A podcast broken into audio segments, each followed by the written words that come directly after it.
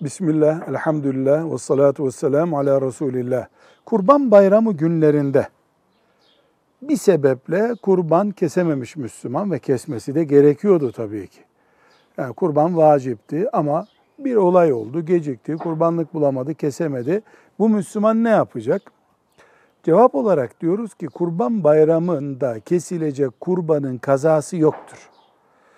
O kurban bayramı günleri üçüncü günün akşamında bittiği zaman kurban bayramı günleri kurban ibadetinin zamanı bittiği için onun kazası olmaz.